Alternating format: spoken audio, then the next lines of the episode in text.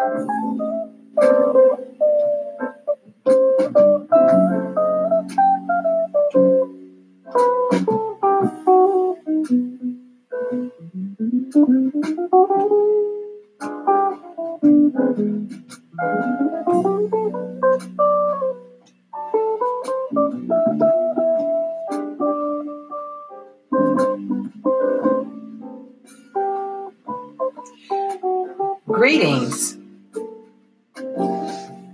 To Dr. Annette West Speaks. I'm excited to have you with me on today. I want to remind everyone that this show is being presented from a holistic view. We will be talking about things relative to our mind, our body, our soul. We will be looking at topics on life, on family, marriage, um, just about anything that you could think about. We are going to be talking about it. We also solicit recommendations for topics from our listeners. So if you have a topic, just um, you can email me at Dr. Annette West Ministries at gmail.com or you can friend me on Facebook and join the group Dr. Annette West Speaks Podcast. Again, welcome. Today, I want to share from a topic of getting older. Getting older fits right in with our mind, body, and spirit. Getting older if we look at the media, if we um, look back to maybe some articles that we've seen or, or even heard some people talking, there's so many negative things said about people getting older. But I believe there are some advantages of getting older beyond the negative things.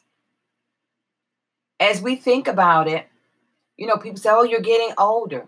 Well, really we get older moment by moment. Our body is aging. Sometimes you just happen to look in the mirror and say, My goodness, how did that happen? Where did, when did that happen? But our body is always shifting, always changing. But everything about us makes up who we are, how our mind functions, how our body functions, and if we have a spiritual relationship. All of this flows together. You can't work one aspect and not all. You can't ignore the other. What's good for the mind is good for the body. What's good for the body is good for the spirit. So and and so on. So all of this needs to come together. The media often has portrayed um, elderly people in a very negative cultural um, insight. They have they're grumpy, they're they're cranky, they're whiners, they revert back to babies, um, they get fat, they get sloppy. You know, it's so many things. Oh, they say everything that they wouldn't have said when they were younger because now they're older, they can get away with it. Just a lot of things. And in our society, if we really think about it, youth is what is magnified and what is glorified most often. Um, the media, um, presents youth with beauty and sexuality. In comedies, if you look, if you think about it, if you ever see a comedy, it often um, associates older older people with being grumpy, being hostile. And so rarely do we see the roles of older people convey the fullness of who they are and the, of the life experiences. These, as as we get as we gain um, gain age, as we get older, we are still working people. We are still engaging people. We are still people who love other people. We play many roles in life. But as I was uh, researching, it said one of the hindrances to society's fuller understanding of aging is that people rarely understand it until they actually reach that older age themselves. Because if we think about it, or I can think about it as a child, when my mother was 40, I was like, oh my gosh, she's old. I was 20, my mom is 40. Well, I'm 57 now. Please don't tell me I'm old. I'm getting older, but I'm not old. and so we can have myths and assumptions about the elderly and aging, and they seem to be very common.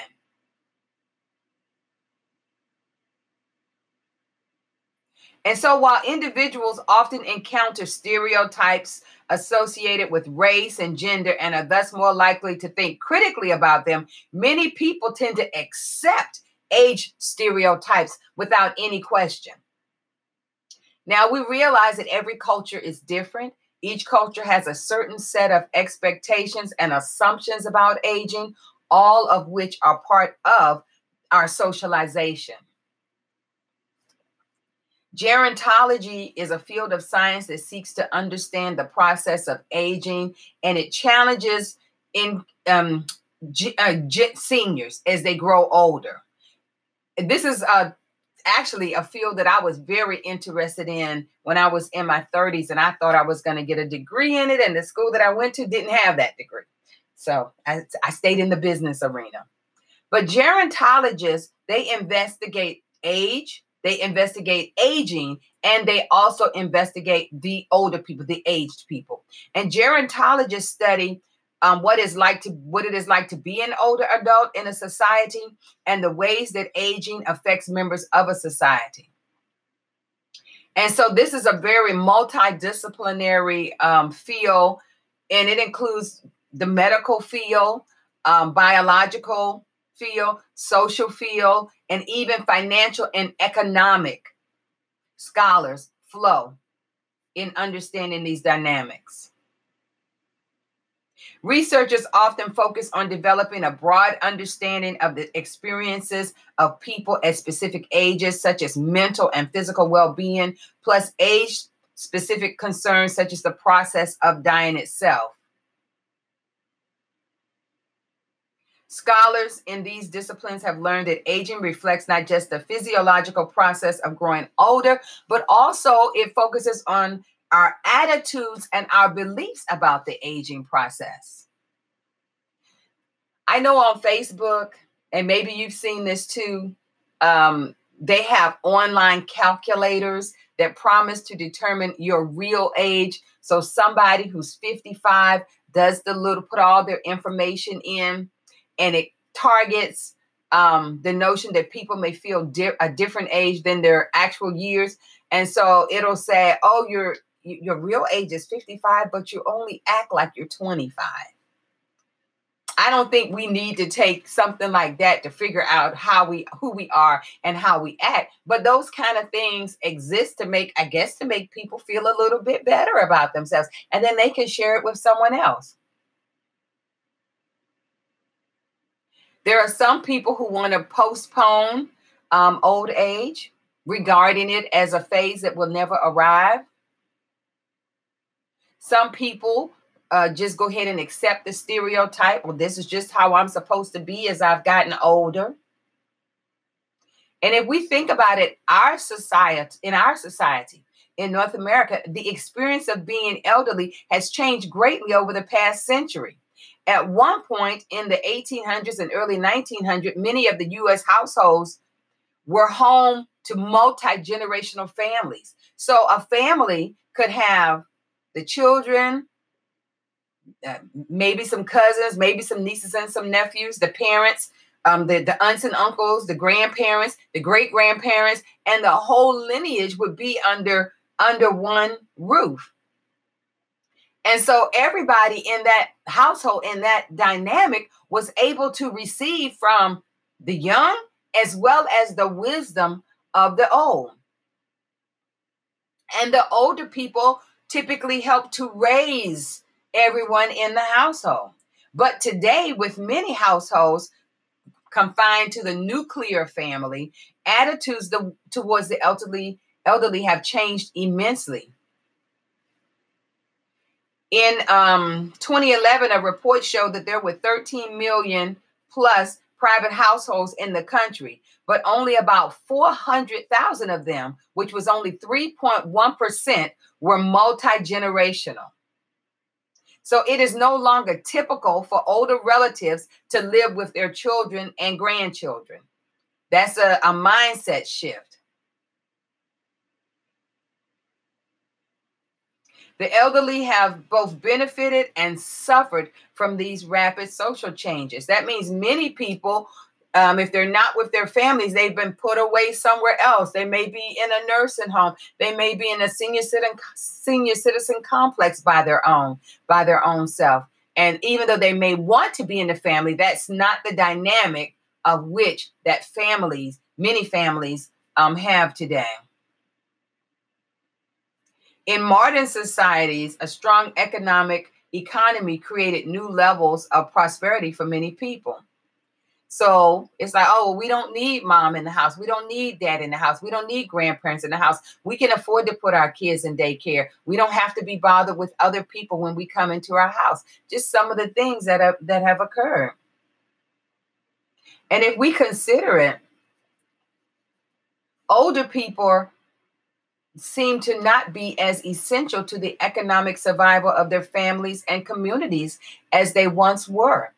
Now, a shift to this is the fact that the average person now lives 20 years longer than they did 90 years ago.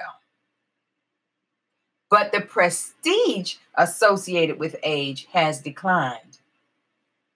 An article by Donald. M. Epstein, and he's author of the book the 12 stages of healing and healing myths and healing magic, has often said that healing is an inside job. He means that the most essential components to healing, such as life force, harmony, regeneration, and repair, are not given to us by others, but come from within. He says this is the basis of mind body healing. The innate healing power of the mind is part of our birthright and is within reach of every one of us. He also goes on to say that healing is a process because as we get older, we may succumb to uh, more injuries, more physical ailments. N- not that one would have done anything to create it, just because of the aging process, just because of things that shift in our body. But he says healing is a process, it's not a magical event. Nothing new is ever added to our mind and or, or our body. Nothing is taken out. He said healing involves a greater experience of one's wholeness and reconnection connection with all aspects of their being. And this includes the holistic aspect of their mind, their body, and their spirit. And so I want to share three things with us that can help us and also maybe we can help someone else who is going through older age because we're all going through the aging process day by day. And the first one is really care for your body. As we begin to age more and more, we begin to see that there are certain things that change on our bodies. Sometimes our skin becomes a little more um, less elastic. So, um, muscle atrophy may begin to set in and you see looser skin in areas where you didn't see it before. You may have some kinks and some kinks, as they say, in your body, your joints when you get up and you move. If we think about it, an automobile, a car that has uh, high mileage, I have a vehicle that is almost 300,000 miles on it. And when I, when we first purchased that vehicle 15 years ago, you know, it it purred like a kitten. Now sometimes it growls like a lion, but she's still driving well. You know, we take her and we get a service regular, like we have to do our bodies. We get our bodies checked and we listen to what the um, mechanic says. We go to doctor, we listen to what the doctor says. And then we make an assessment as to what we're going to invest in ourselves, just like we do with that car. So we do what needs to be done in that car so that guess what? We can drive that car a little bit longer. Even with the kinks and the kanks, it's still driving. It's still getting us where we need to. It's never broken down. So that's what we have to say about our bodies. Um, if if and sometimes our bodies may break down sometimes but you know what we just go through a process of healing whatever it takes for us to get back to that place so that we can move beyond it so we have to make sure that we are regularly seeing our family physician seeing our eye doctors um, getting our teeth checked regularly because all of these um, interactions can detect unsuspected threats that may be lurking in our body. And so we want to be proactive about our body and not reactive. The second thing is to keep our minds sharp. Because losing mental capabilities is perhaps most people's dear, deepest fear. None of us want to um, fall prey to um, Alzheimer's, or lose vital blood circulation in our brains or worry about having senior moments. So we need to learn how to use the skills that we have. I like seek and find um, books, crosswords, word searches, things of that nature. It makes me um, focus in. I I get to look at things that have words that maybe I've never seen and or um, from different languages books that I may use. And I'm processing I'm using my eyes I'm using my brains to to find the words to find the flow of the words in all different directions so that I can mark them mark them off. That's what I enjoy doing find something to do to stimulate your mind something small look reading it's still fundamental people say I don't like to read I enjoy reading. I have always enjoyed reading, but I guess as a teacher and a college professor, I should want to enjoy reading. But exercise strengthens the mind just as it does the bodies. Research by Elaine Beal, she talked about art programs and she talked about how she studied people, and those who participated in art programs learned new skills and new ways of looking at and expressing things. They also reported a higher overall rating of physical health. They visited doctors less often, used fewer over the counter medications and prescription medications, and they experienced fewer accidents and falls. And for some reason, she says sustained participating in a program seemed to have a very positive impact on the body's immune system. And she said it's that body mind connection that that we need. And so we should challenge ourselves when there's some art art shows going on or where there's an opportunity to maybe go and actually participate in arts and crafts, go. Do something different. Don't wait till you've been sitting so long and then you need to move till it's so hard to move and get up and do things. You want to build your self esteem. You want to feel better overall. You want to have a high morale. So focus on participating in more activities. And she finally she said that there's no question that activities that are stimulating and challenging can be gratifying and offer a way for older adults to convey a clearer sense of their identity. But they also offer an opportunity for us to give back. We can give back to our families, to our communities. I remember my husband's um, grandmother. Um, I guess she was about 90 at the time. She passed last year at 98. So when she was about 90, 89 or 90, she was still driving. And she would say, Oh, I gotta go. Where you going, Mama? I gotta go see my people. What people you going to see? I'm going over to the nursing house to go around and talk to some people.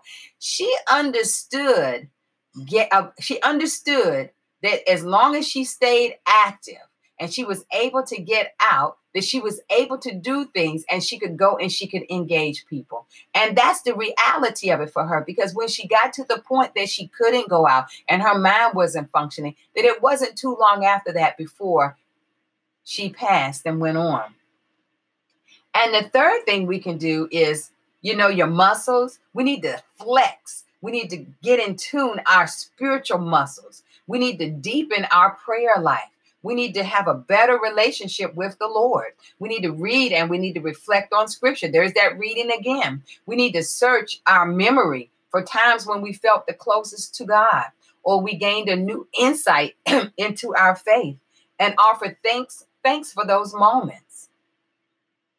Just think about it. Growing old is as much a part of our journey toward God as being born was.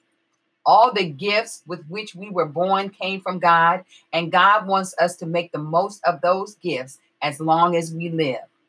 Your efforts to stay fit in mind, body, and spirit as you age are surely pleasing to God. Nathaniel Altman, in his article on healing from within, the keys to curing chronic illness through the mind body connection, he said the holistic view of healing teaches that human beings are more than just their physical body and that emotions, thoughts, attitudes, and spirituality play an essential role in healing.